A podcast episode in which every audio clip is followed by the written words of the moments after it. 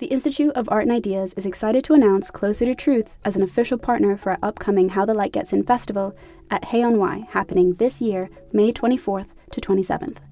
Closer to Truth examines humanity's deepest questions with the world's greatest thinkers, from Nobel laureates and renowned scientists to theologians and best selling authors. For 20 years, Closer to Truth has explored the deep questions of cosmos, consciousness, and meaning. This year, host Robert Lawrence Kuhn journeys to new depths with their Philosophy of Biology season, exploring topics like evolution, race, alien intelligences, sex and gender, and much more. Get early access to full episodes from this brand new season by registering for a free membership at their website, closertotruth.com. Discover the fundamental issues of existence, engage new and diverse ways of thinking, and seek out your own answers with Closer to Truth.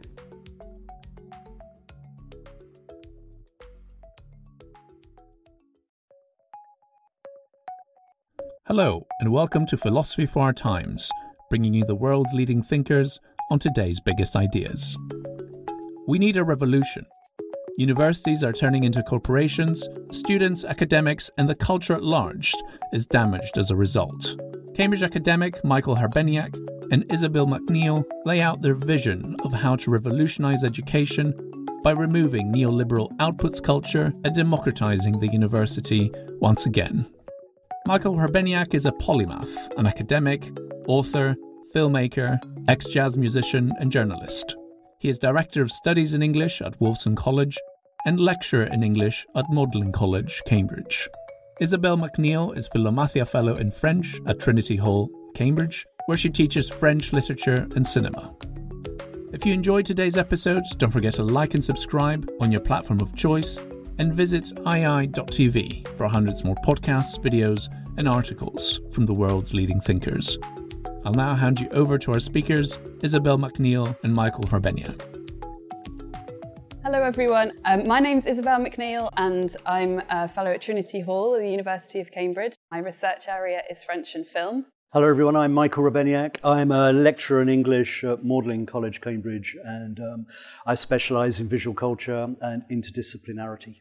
We're going to start um, by talking a little bit about tactics because I came into the job that I do directly out of my PhD. I just finished my PhD. I was very fortunate and I got a, a job in a Cambridge college. So, you know, I was excited, I was feeling good about myself. And as the years went by, then I had children, um, and I, you know, I, I started feeling the, the strains and the pressures of the job increasingly.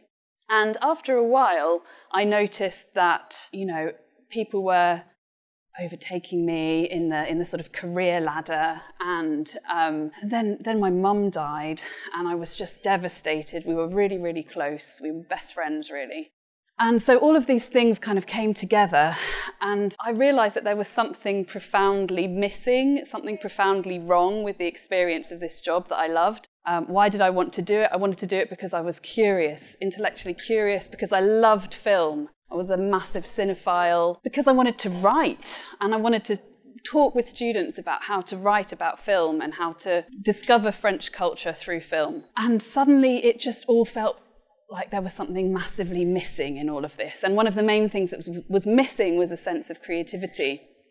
When I had my kids, I started um, sewing, and it became like a guilty secret that I couldn't tell any of my colleagues because it would seem too, I don't know, too homely and too domestic. Um, and then I started talking with people, and I discovered that actually some of my colleagues who I knew very well also had these creative hobbies on the side. And I thought there's something wrong that that has to be secret. You know, why couldn't that nurture our intellectual endeavors? Why couldn't that be a part of what we talk about with students? And at this time, I happened to be reading um, The Practice of Everyday Life by the French philosopher Michel de Certeau. And I came across this brilliant idea that, that he has um, called the perruque. The perruque, it just literally means wig in French. Um, but what, what it means, it's when, um, it's when the workers basically use the resources of their employers for their own purposes. So they're not stealing, they're not directly taking things from their employers, but they are um, perhaps taking a bit of time, carving out a bit of time to do something that maybe that, that is not directly part of their paid employment. And they're doing this in solidarity with the other workers, so together they are kind of uniting in this tactical way. And I thought, yeah, we could do something like this in Cambridge. Cambridge needs us to do something like this. We need to do something like this to sustain our, our sense of aliveness in academia. And so colleagues and I started um, collaboratively, and that was obviously, given what I've just said, hugely important aspect of it. We started this group called Tactics and Praxis. Praxis being the idea of making, being that idea of doing something practical, which in Cambridge seemed to be rather frowned upon, um, and bringing that together with this tactical approach where we were going to use the resources of the institution itself um, to work against it. And we were thinking, you know, here we, were, we weren't just thinking about our own kind of feelings of, of of lack, really, but we were thinking about all of our students. We were thinking about the mental health crisis amongst students. We were thinking of um, the institutionalized racism. We were thinking of the institutionalized sexism. And we were thinking about ways to resist all of this by coming together in creative ways. Um, so we started doing some seminars and in the very first one, we booked a room, so that was part of it. We got some funding from the institution, we got rooms from our institution. Um, so we were using their resources and using our time. Um, and we walked into the room and we just thought, this is an institutional space. We've got to do something about it. So um, it became very much part of our, of our way of doing things that we would always have, uh, we would always dress the room. So we would always bring things to humanized to soften this institutional space. Um, and one of the first um, people to come to these tactics and praxis seminars that, that became a whole movement, really, um, was Michael. and so um, Michael has been part of part of it from the beginning, really, because he was always there. So I think that's where I'm going to hand over to Michael now. He's going to to say a few words in sort of in response and in dialogue with tactics and praxis? Yeah, I'm, I'm, I'm going to talk about um, a new experimental university that Isabelle is, is very much part of, and really which grows out of tactics and praxis and takes on board all that Isabelle has just been saying about the need to bring in that stuff that is marginalized, that is cast asunder by the notion of professionalism, to bring in ideas of creativity, the body, the hand, crafts personship. And so the new school of the Anthropocene um, is, is, something that I've, I've, been pulling together for the last two or three years. It's a, it's a collaboration with the October Gallery in, in Bloomsbury. And I guess what we're trying to do here is to bring this, the ideas that Isabelle has just shared, into a more institutional milieu and work out how we can change the institution of the, of the university itself. Because we've, we've got a very significant framework here of biopolitical emergency, you know, an immediate future that was prophesied in last month's IPCC report of unimaginable climate catastrophe, species extinction, desertification, sea level rises. I'm sure you're all familiar with this. And of course, this is taking place alongside a rise in authoritarian regimes that undermine the very reciprocal basis of civic society across the world. So the question we're asking with this new university is, is how do we how can we reshape the institution to address this in the context of the university's own crisis of marketization, instrumentalism, paralyzing levels of graduate debt, and also crucially, the, the denigration of the arts and the humanities, which has been accelerated even further by the government's recent announcement of a 50% cut in funding to courses from this year. So the question we want to ask is how do we best equip students to deal with these problems? Give them the necessary critical and creative confidence to make interventions um, to ensure the perpetuation of life on Earth. And so the, the, new, the new school is rooted in an understanding that the current models of higher education are increasingly unserviceable. They're steeped in what we can think of as managerial realism, a way of running an organization that cannot think outside of bureaucracy, tiers, compliance, an erosion of trust, a need to define every relationship and practice. How do we move away from an institution that now openly simulates the practices and the inequalities of corporate business? And this, of course, includes the scandalous pay levels of vice chancellors, which are now edging towards £400,000 a year while the majority of undergraduate teaching is un- uh, undertaken by casualized uh, staff.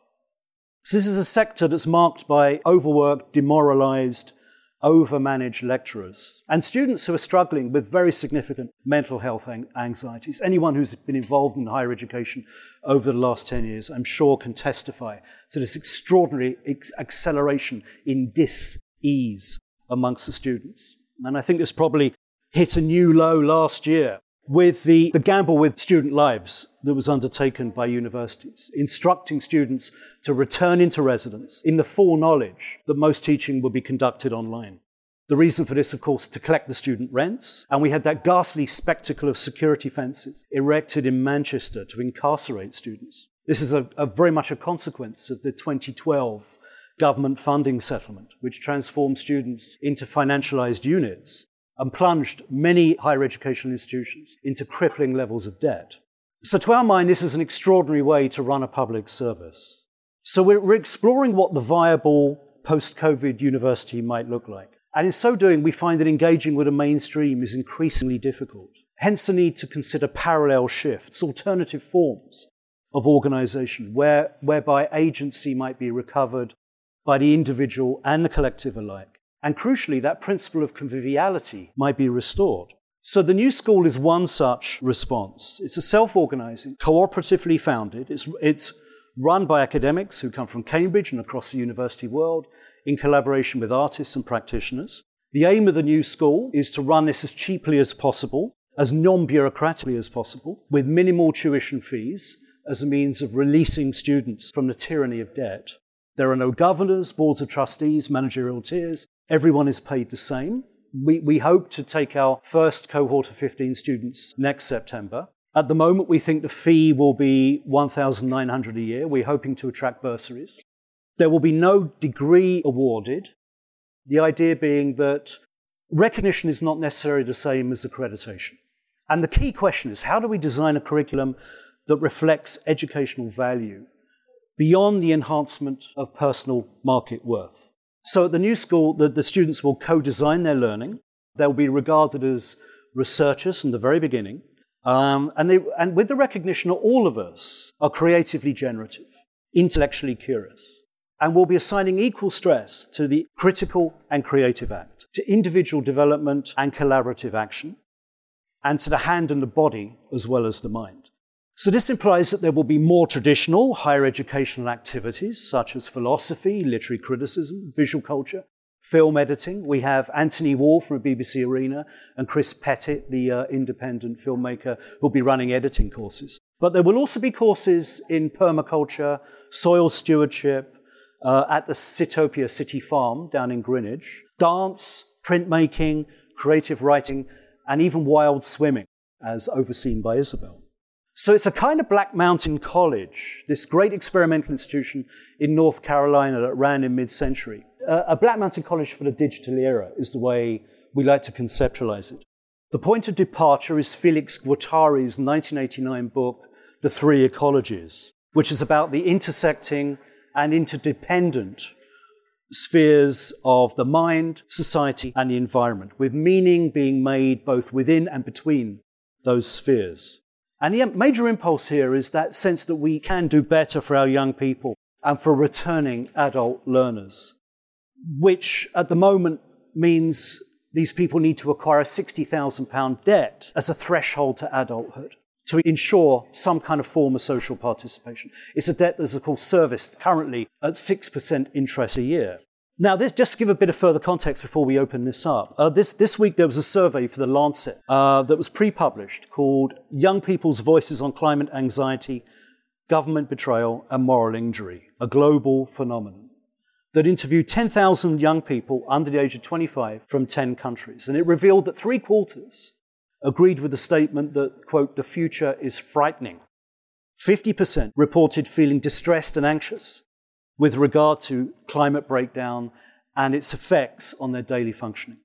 So, in such a context, the new school will seek to explore how a higher education might prepare students to forge new and viable futures to be passed on to the generations to come.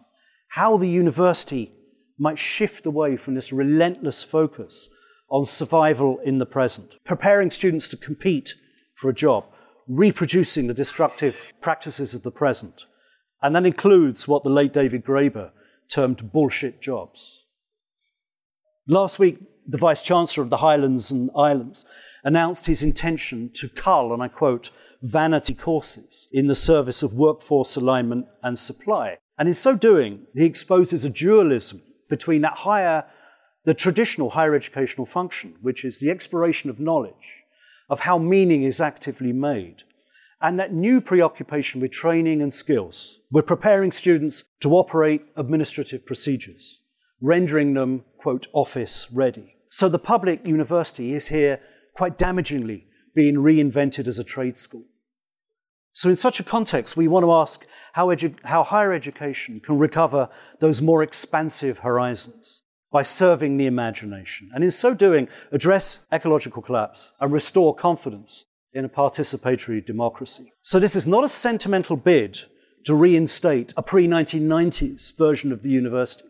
We've had screeds of brilliant analysis on the effects of the 2012 marketisation in the LRB, in The Guardian over many years. But it's a bid to create a more agile institutional model, less constrained by business practices and open to collaboration with other arts and educational organizations, and one that could ideally be kept small and replicated and rolled out regionally.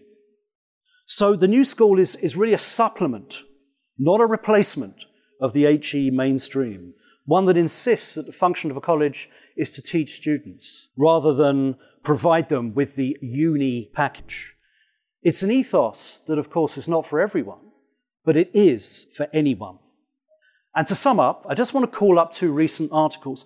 One came out this week in the Irish Times, so a, uh, a very fine journalist, Fintan O'Toole, who identified a broader international effort, and I'm quoting him here, to make education more and more managerial, to insist on a rational relationship between inputs and outcomes, to reproduce only those forms of knowledge that we already have, it is now anathema to tolerate a system that allows people to do things we haven't planned and cannot measure.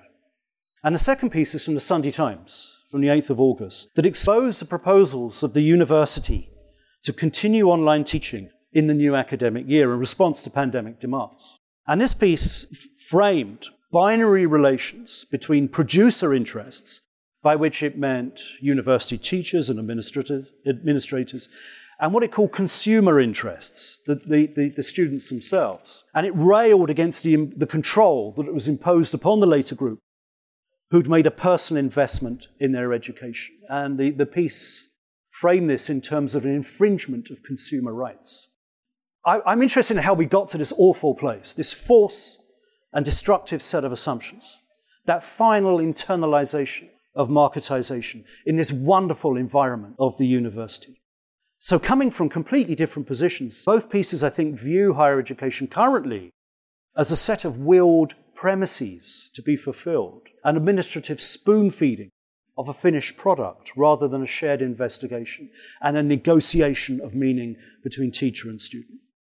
So, in the face of this rather mechanistic customer notion of education, we're looking to explore how we might restore the adventurous life of the mind as a legitimate value in and of itself. How we might re- reconcile those producer and consumer interests. And as we face the very real prospect of the end of life on earth, how do we reinstate that principle of wonder before the world?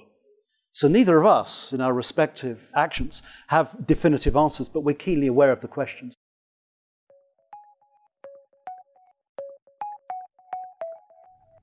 Thanks for listening to this week's episode of Philosophy for Our Times.